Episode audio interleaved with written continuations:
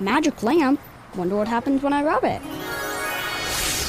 You have awakened me. I shall grant you three wishes. My first wish is for economic development. My second wish is to save hours of travel time. And my third wish is to create safer roads. You could have just wished for bus rapid transit and gotten all these things with one wish. Make all your transit wishes come true. Learn more about bus rapid transit at indygo.net slash bus dash rapid dash transit.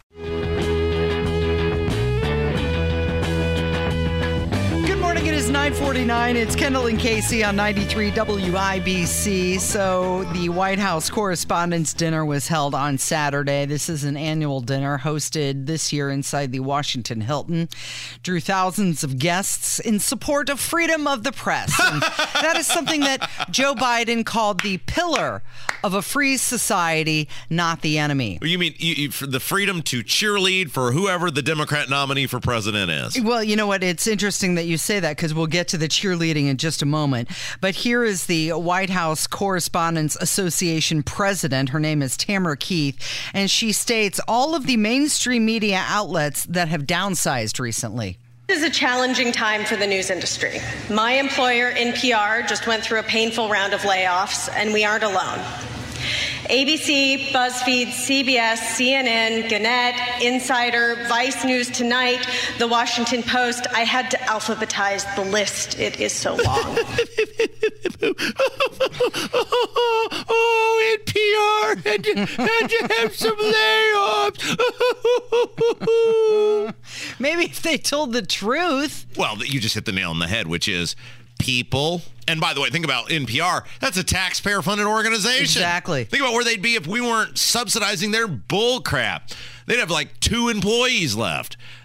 But this is, it's a business. People don't want the crap that you're shoveling down their throat. It's why CNN's in trouble. Because people don't want that. And yet these organizations are so wed to their ideology and promoting liberalism and radical left policies above doing their job that they're willing to see the ship sink while they're on it. Uh, There is no And then joke about it. they are an arm of the Democrat Party. They are one and the same. And just like the Democrat Party, they're colossal failures. Yeah. Used to be that they would present facts and you would form your opinion. Now they give you your opinion and you have to determine what are facts in this story. The reason we do so well, we being this radio station, one of the most listened to by market shares radio st- uh, talk sh- stations in America. There's only maybe one or two in terms of major market talk stations that by market share do better than us is because we give people what they want and what they can't get anywhere else.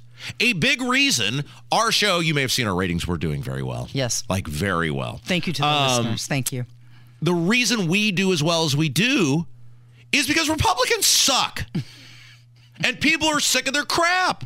And we're the show that talks about it. We're the show that talks about how people out there are feeling, how disappointed and disenchanted they are with the Indiana Republican Party, and how they keep stealing money from people and and and supporting their cronies and their buddies and angry red red-shirted teachers at the expense of everyone else.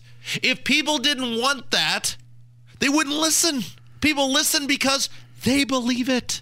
And yet these other organizations look around and go, well, it's not fair that we're failing. And we don't have any idea why. You're failing because you're not being honest with the people and they see through it. Okay, and to that point, at the dinner, reporters are cheering after Biden mentions his reelection campaign.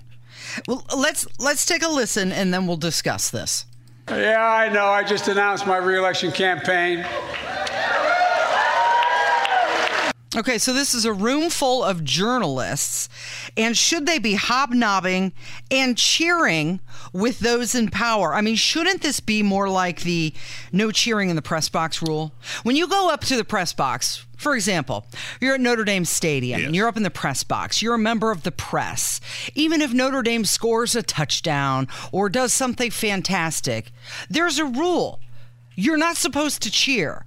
When the opponent does something stupid and fumbles the ball or gets sacked, you're not supposed to cheer. You're supposed to be impartial. Yeah, but you also don't have Dan Devine up there This is the equivalent of having Dan Devine. Dan Devine was a famous coach for the Notre Dame Fighting Irish. I believe won a, won a national championship at Notre Dame in the in the 70s. That's who you have up there. You don't have a neutral person. You don't have the sports writer. You have you have Parseghian. Mm-hmm. You have Knute Rockne. You have people who are invested in the outcome. By the way, I've always thought that these uh, White House correspondence dinners, press dinners, whatever, these people essentially celebrate themselves. And I've always thought that the uh, the one that did it for me was remember when Bush was president and He had the impersonator there well, with him. it was when he started looking for the weapons of mass destruction and cracking jokes about it. Yeah.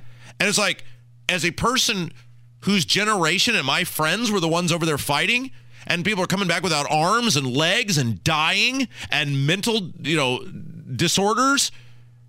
Not funny, dude. Yeah. Not funny that your person, Colin Powell, manipulated data at the United Nations. Not funny. Glad it's funny to you. Why? Because your daddy was president and the head of the CIA, and you're forever wealthy. It's a that was so offensive to me. Where well, guess we can't find them. Not funny. And none of these. Th- th- These, it's like the Academy Awards, or it's just it's just an opportunity for these people to celebrate themselves and say how great we are, and the politicians are in cahoots with them. It's everybody versus us, Casey. and they're walking a red carpet like this is a bit this is a star-studded event okay so joe biden of course is at the dinner and he said that the dinner was a lot like his first two years in office a lot of ways, this dinner sums up my first two years in office. I'll talk for 10 minutes, take zero questions, and cheerfully walk away. I think what he means is that he'll bumble and lie for 10 minutes, take zero questions, and then stand there until a handler directs him. But again, laughing it off like everything's great and wonderful. there there is no I mean I shouldn't say there is no, but by and large in the mainstream national media there is very limited there is a very limited amount of people who are actually still on the side of truth, who are actually still trying to find the information and relay it to you so that you can make an informed decision. You are being manipulated by a group of people who have a vested interest in the outcome, and the outcome is continuing to promote their warped radical left ideology above all else. They don't care about profit. They don't care about staying in business. They don't care about listenership or readership or viewership. That is totally a distant second to them continuing to try to manipulate your way of thinking based on the information that they provide to you. Those people that are speaking the truth now are what you would call independent journalists, Yes. and most of them now can be found online instead. Now, the event was headlined by comedian Roy Wood Jr. He's known for his role on Comedy Central's The Daily Show. Here he is roasting Trump and Biden at the dinner. Trump scandals is like watching Star Wars movies. You got to watch the third one to understand the first one. Then the- you got you can't miss the second one because it's got Easter eggs for the fifth one. Donald Trump is the only politician whose scandals got spin-offs on Disney Plus. Many of you, I don't even think you should be working that hard. We should be inspired by the events in France. They rioted when the retirement age went up two years to 64. They rioted because they didn't want to work till 64. Meanwhile, in America, we have an 80 year old man begging us for four more years of work. Begging. And Joe Biden is sitting there laughing and clapping and thinking that it's all hilarious. Nine years ago, Joel McHale was the host, and he was questioning Biden's mental capacity even when he was vice president. 957 with Kendall and Casey on 93 WIBC.